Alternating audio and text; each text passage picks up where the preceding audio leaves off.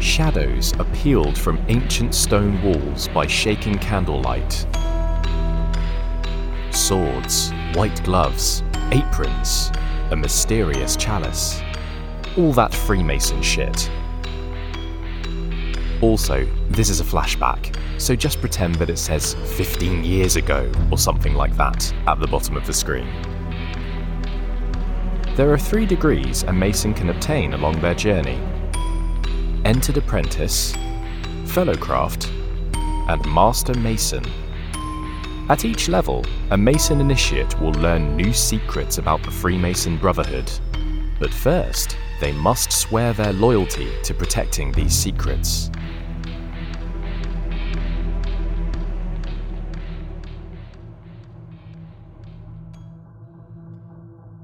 I solemnly promise to guard all the secrets I learn here, binding myself under no less a penalty than that of having my throat cut from ear to ear, my tongue torn out by its roots, and with my body buried in the rough sands of the sea, should I ever knowingly or willingly violate this, my most solemn obligation as a master mason. Hmm. what? D- d- did I forget something? Possibly. Throat cut ear to ear, buried in the sea, tongue torn out by its roots. What did I miss? Having my left breast torn open. Right, right, got it. Furthermore, Should I just jump back in where I left off, or should we run it all back to the beginning? Furthermore. Just picking up where I left off. Having my left breast torn open, my heart taken thence and given to the vultures of the air. Having my body severed in twain, my bowels taken thence and with my body burned to ashes, and those ashes scattered to the four winds, so that there might remain no trace nor remembrance, should I ever knowingly or willingly violate this, my most solemn obligation as a master mason. Who here has a question to ask this stone? If you see an owl in there, I will warn the owl of any danger. I appreciate your enthusiasm, Initiate, but please allow your brother to ask the entire question before responding.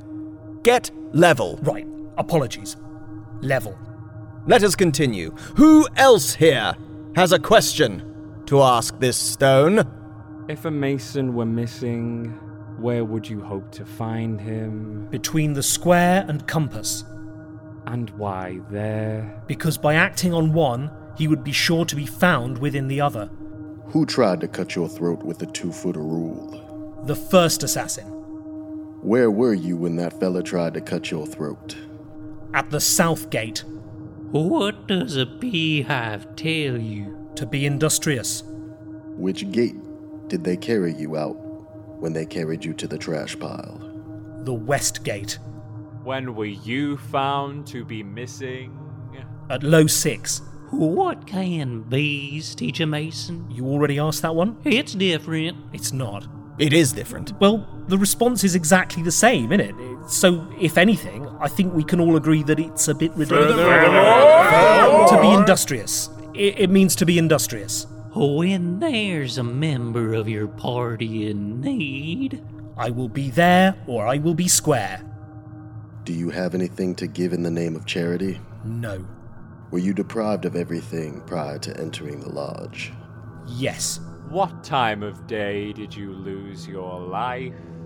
At high noon. How many times have you been buried? Three times. From what were you raised? From a superficial flat to a living sphere. who raised you? The worshipful master. Where do you stand? I stand on water, black, dark, and infinite. What's beneath you? I have no knowledge of what is beneath me. What do you conceal? All of the secrets instructed to me. Where do you conceal them? In a safe repository, neither metal nor wood. Where is this repository? In the pectoral region. How can you smile in the face of death? We have one pass through this world. Any good I can do, any kindness I can show, I will show it. I will smile back. Should you ever meet an owl in distress? I will treat him. I will protect him. Louder! I will treat him. I will protect him. See that you do. Brother Clay, let me congratulate you on leveling. Nest in concert. Amen. What comes next? I want you to know that was almost perfect timing. That wall moves. See what I mean? That would have been pretty sweet if the timing had matched up with your question. Hidden doors and secret passageways are only the beginning. At this level, you'll also get access to our secret bowling alley, the Masonic Lanes. Wait, the Masonic lanes are real? I'd heard rumours, but I thought it to be a metaphor for wasteful budgetary spending. Yes, the Masonic Lanes are quite real, as is my league record 279. Impressive. Now, one day I will regale you with the tale of how I conquered a Greek church. A Greek what? Ah, my apologies, I thought you were a 10 pin man. A Greek church is a 4 6 7 9 10 split. See, what you do is aim for the 6 pin, give it all you've got, and send that cheeky bastard bouncing off the 9 pin. The 9 pin's gonna take out his best mate, Mr. Tenor, and they're both gonna cross the deck and mix it up with the 7 and the 4, and before you know it, 279. There's much more to the story, but today isn't about my 10 pin alley excellence. No. Today is about the raising of Walter Clay. Come, Walter. It's time for you to take your seat in the East. As Walt and the worshipful Master Mason enter the secret passageway, the wall slides to a close behind them. This next part has never before been written about in any of the official or unofficial Freemason texts. When it comes to the secrets held by our Brotherhood, this is one of the juicy ones. You're. you're making me nervous. Oh, here, drink this goat blood. It'll help you calm down. What? Just kidding. Ah, see, we can have fun around here too. Here, we have a table. And on this table are five stone rings. Yep. One, two, three, four, five. Uh huh. Study these rings. Focus on them. But don't just look at them. Establish a connection.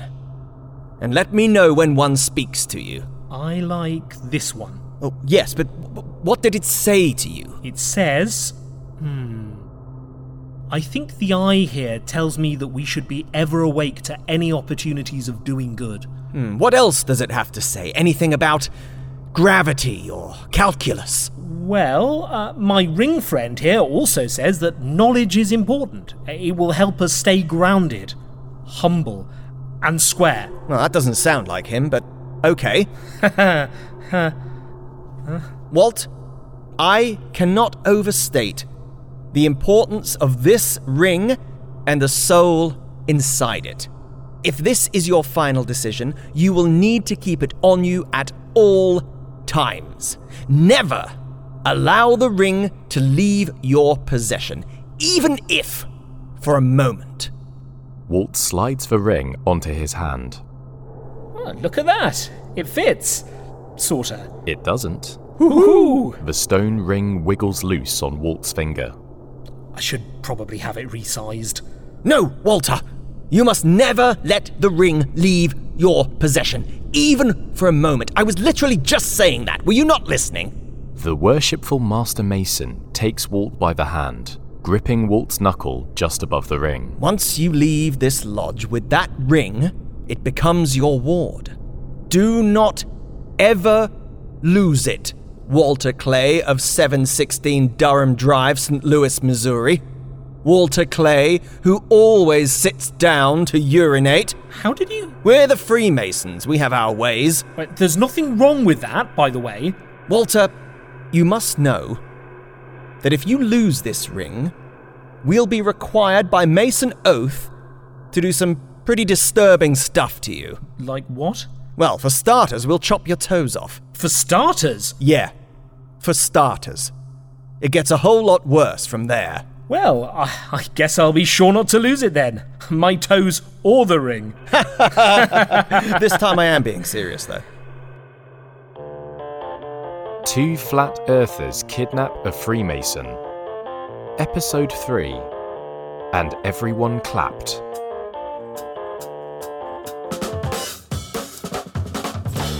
Written and created by Jeremy Ellett.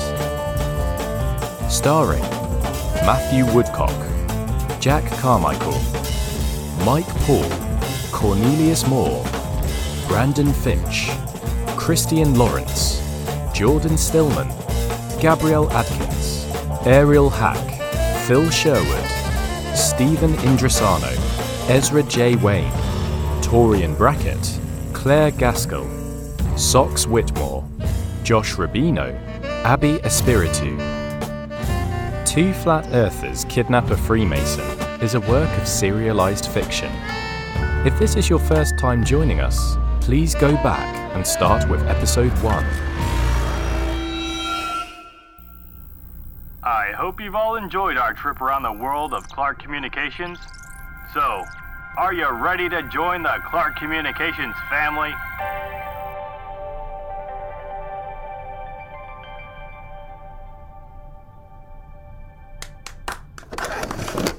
It's okay.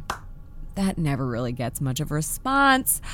My name's Judith Jackson, but you can call me Judy, JJ, or Miss Jackson, if you're nasty. Clap again. Great. Fantastic. Thank you. Thank you. Joining us today for your orientation is our very special guest, Walter Clay from Human Resources. Come on up here, Walter. Hello, everyone. Uh, My name is Walter Clay, but you can call me Walt, or Mr. Clay if you're nasty. okay, uh, how about we just stick with Walt then? Uh, In front of each of you should be a copy of our handbook the Clark Communications Code of Conduct, Ethics, No Nos, and Grey Area Mapping. And I want you to take that handbook and set it to the side because first, we're going to have some fun. Now, why would you call me up here just to. As you can see, every table has a set of magic markers. This, of course, can only mean one thing. We're going to make some introduction posters and get to know each other. So come grab a poster board and then take the next half hour or so to draw a poster describing yourself, your family, hobbies, fun stories, prior work experience, whatever you think of when you think of yourself is what I want to see on that poster. And once we're all done, we're going to go around the room and show off our posters. Even Mr. Clay is going to make one. Yeah, so much fun. Everybody clap. Take a seat, Mr. Clay. Walt takes a seat at a nearby table and reaches for a black marker. In all caps, he confidently writes his name, Walt. Then, Walt in all caps spends the next few minutes completely dumbfounded as to what to draw next. He's surrounded by the sound of markers squeaking and scratching against paper, the sound of lives being filled in. Using a blue marker, Walt draws two stick figures and an animal a parent, a child, and a really shitty picture of a horse. The horse on Walt's poster is named Meow Meow. We'll meet them soon enough. The child in the picture is Walt's daughter, Darby. Your call has been forwarded to an automatic voice message system. This is Darby Clay. You know what to do. Hey, Dubster. It's Dad. Just wanted to remind you about my thing tonight for the book. I'll um I'll text you the details in case you want to come. You used to love to listen to me read stories, right? It'd be just like that. But in a bookstore with strangers. And you'll need to stay awake. Listen, I'm Welcome to Smallwood Books. Today we're having a sale on romantic cryptid alternate history fiction. Hey, Jay. Oh, uh, hey, Amari. Bad news. We're both going to be stuck closing with Steve tonight. What? No, I thought I was supposed to be doing nothing tonight. Right? Same. So, did you watch it or what? What? The show I was telling you about? Handcuffed at First Sight? Did you watch it? No. This season is so, so, so, so good.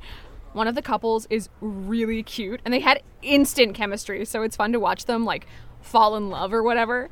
Another couple, the girl is an animal dentist or something like that, and the guy grew up in a cult that worshipped seesaws.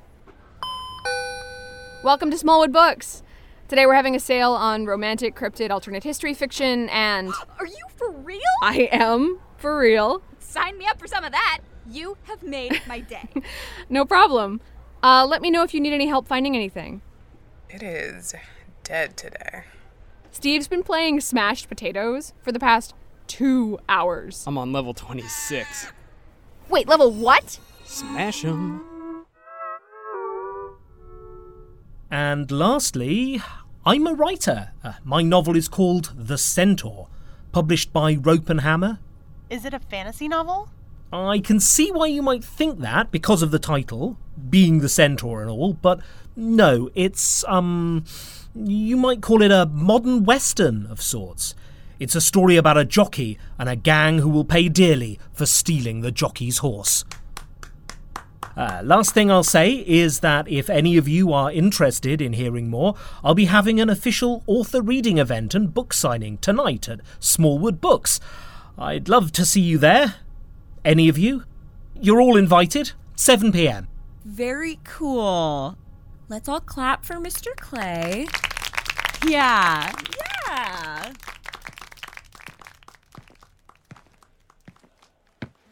Walt, you headed out? Well, it's about that time, innit? Hey, what do you got going on tonight? Uh, not a whole lot. Probably just hanging out, watching TV. Why, what's up? Well, my novel just came out, and. Hey, congratulations! The one about the jockey and his horse or whatever, right? Yeah, yeah, that's the one. That's really cool, man.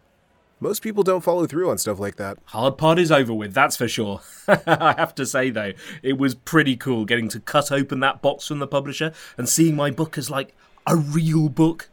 Well, anyway, the reason I brought it up was because I'm having a reading at Smallwood Books, and it starts at 7 pm tonight if you'd like to come. Uh, yeah, yeah. I'll see what I can do, for sure. As long as you don't forget about the rest of us when you're a famous writer. Welcome back to Death Row Has Talent. Today we're going to be discussing the poetry of the shoemaker killer, Joseph Kallinger. You know, Peter, I've been reading some of this, and I've gotta say, it's really not that bad. Here, this one's called The Unicorn in the Garden. When I was a little boy, my adopted parents killed the unicorn in my garden. The nightingale died too, and the lilacs and the roses perished.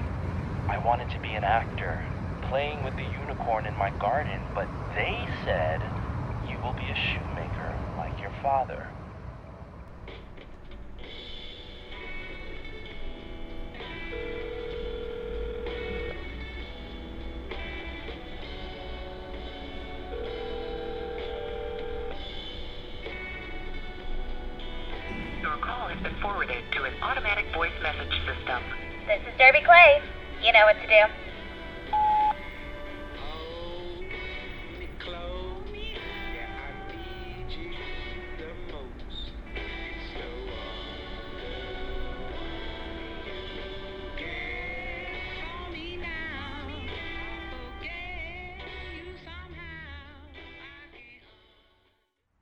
No, I mean my book. What, what do you think of it? Did you read it? On Kindle now. And I told you it's on the fucking Kindle now. Well, I'm getting around to it, okay? I've been getting really into this Space Dracula series lately, so that's taking up most of my reading time. Space Dracula. Are you serious? You'd rather read Space Dracula than something your own brother wrote? Yeah, but you're not like an actual writer. Uh, there are at least 22 people on Amazon who disagree with you. Right. And how many of those reviews are from you? Just three? Mm, one of those is a negative one star review, so it's not like you can count that one. Especially when they called your writing beyond unbearable. Evie, you read the one star reviews for my book, but you won't read my book. Like, what kind of monster are you? well, I wanted to see how you were doing. Oh, fuck off. Didn't think to leave me a positive one, maybe balance it out? Now, Walter, that wouldn't be ethical now, would it? Well, This might be the first time I've ever heard you concern yourself with what is or isn't ethical. All right, I- I'm about to head in. You need to go to sleep. Oh, don't worry about me. My sleep schedule is all kind of fucked up already. Well, break a leg or whatever it is I'm supposed to say.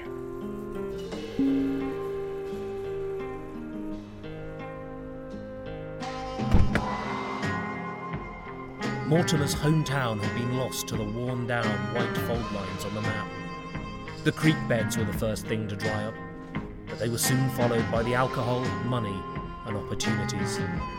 This was the way of life in Ashwood. Within a page, Walt was down to an audience of 10, then 5, then 3, then 1, then none. The silence continued until Amari, an employee of Smallwood Books, entered the room and began folding up the chairs. Hey, hold on now. I'm supposed to be having a professional author reading slash book signing in here any minute. Oh, my bad. I just thought that since there was no one in here. I'm still warming up. I- It's not actually supposed to start for another few minutes. The poster right next to you says 7 to 8, and it's 7:45 p.m. Please, uh, just sit for a moment. And at 8, I'll be finished and I'll help you clear out all the chairs. You want me to just sit here and listen to you read your book because no one else came? No, that's not it. Then what's happening here? Just sit down.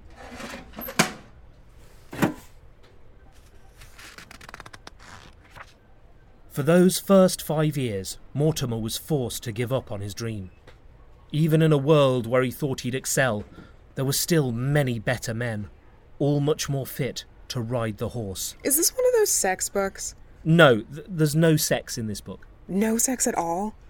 Like, not even a romantic subplot. People love reading about other people fucking. Paranormal fucking, mystery fucking, fantasy fucking. Every section of this place is just, you know, romance books. I'll give you 10 bucks and a free copy of my book if you just sit quietly and listen. Sounds good. Don't worry about the book. Hmm, well then, let me just figure out where I left off. Life as an apprentice jockey tended to drag on and on. The work was hard and isolating, and many times Mortimer questioned whether or not it was worth it. Being this far away from life and still being this far away from the action, how could it be worth it? Suddenly, Meow Meow, one of the older mares, collapsed in the. Can you please get off your phone? I'm listening. Right, then what did I say? Uh, something about dragons, but I really couldn't tell because you were mumbling. There are no dragons in this book. It's about a jockey, and a horse, and a crime syndicate, and friendship. And, and I wasn't mumbling. No sex and no dragons? Who is this book for? Such an innocuous line, but it guts Walt. And for a moment, he doesn't have a response. I, I dedicated years of my life to this book. Do you see this? What? The Centaur by Walter Clay. Are you showing me your name? Well, yes, but it's not just that. It's the foil, Look, the, the raised impressions. Here, do you see the way the letters pop off the dust jacket? I can feel the raised impression of my own name on my own book, and that title, that's. That's really cool. I get it. You're important, and your horse book is important too. I'm not saying I'm important. What I'm saying is that this story means something to me because it is me. I wrote this. I crafted it with my brain, my fingers, my. And in doing so, you think that makes you important, right? No, not necessarily. But I mean, a little bit, I guess. Maybe to some people. Somewhere. Just not here. Exactly. Exactly. Can I start folding up these empty chairs now? Hold on, I'll help. This might sound a little weird, but can I ask you to do me one more favour? Ah, there you are. Brilliant. Here you go, Walter Clay. 12 copies of The Centaur written by Walter Clay. Thank you. So far, I found this to be the most embarrassing part of being a published writer. Having to buy the unsold copies of your book? Yeah, I mean, Well, we're about to close. right. Well, uh, thank you, Amari. I, I know I'm a bit awkward, but I do want you to know that I appreciate this favour you've done for me.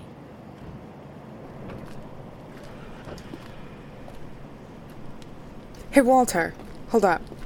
Yes? Do I still get a free copy of your book?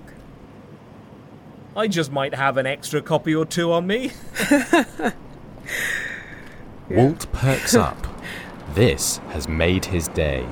You know what?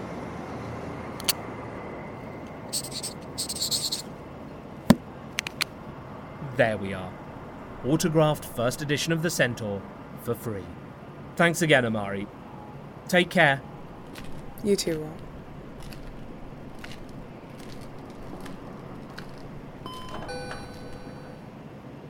Hey, Amari, hold up. Sure you don't need a ride? I'm good. Really, it's it's not a problem. I'm already giving Steve a ride. Nah, I I appreciate it, but my stop is close, and Hey, would you look at that?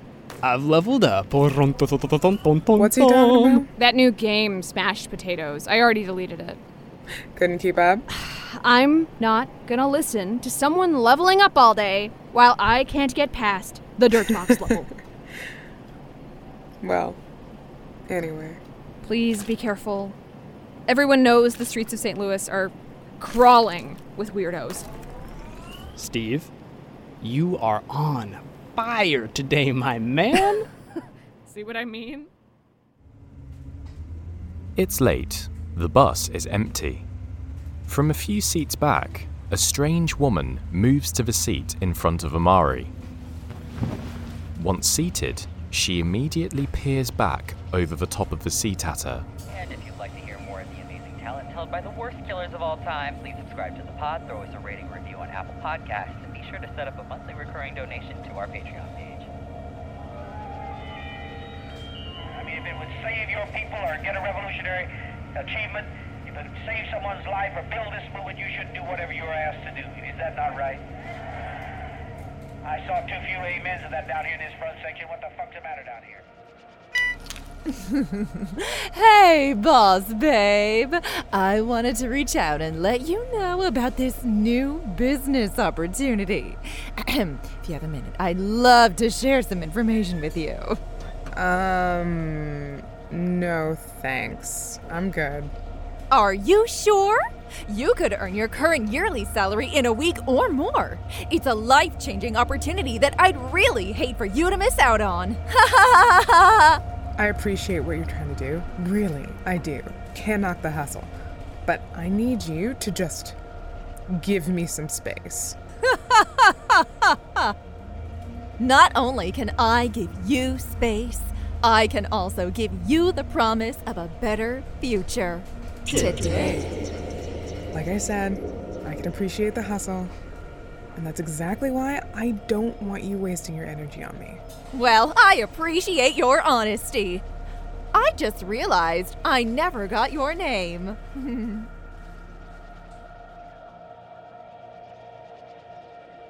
We begin our journey surrounded by symbols and strangers. We are all forced to interpret the world within the limits of our own subjective understanding. We all willingly wear a blindfold that was a gift from someone we trusted. Try to keep that in mind as we go along. Tick tock goes the clock. Tick tock, ticky tock. Tick tock goes the clock. I wait for you. Two Flat Earthers Kidnap a Freemason. Written and created by Jeremy Ellett. Actor direction by Danielle Ellett. The opening and closing theme for Two Flat Earthers are both by Glad Rags. Additional music provided by Louis Zong.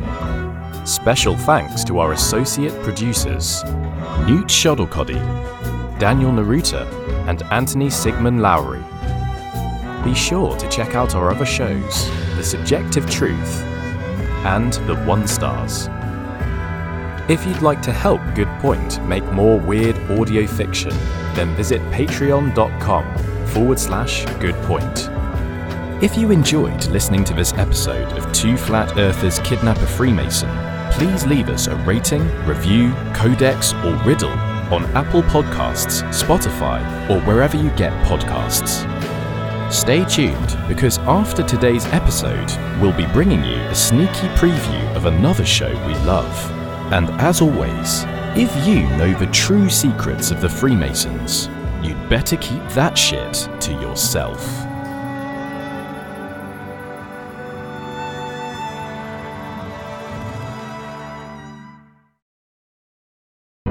The Fable and Folly Network, where fiction producers flourish. After all this time. What time is it again? I feel like the clock stopped. Time was a tennis ball we could bat round the court. Time for distraction, too. Time to just sink to the bottom. Time to get to the meat of this meat. Time for Greater Boston Season 4. That's right, on September 13th, Greater Boston returns with new full length episodes released every other Tuesday. And we're so excited for you to hear it. But also, it's been three years since our last season wrapped, so we're maybe a little worried that people might have forgotten about us. So we're asking for you to help spread the word. Tell your friends, tell your family, tell your coworkers and classmates, tell your cat, tell your local subway busker, but politely and without interrupting their performance. Point is, now is a good time to share your love for Greater Boston on Twitter and Tumblr and Instagram and TikTok and wherever else you, you know, post things. Then come back on September 13th when Greater Boston Season 4 officially begins.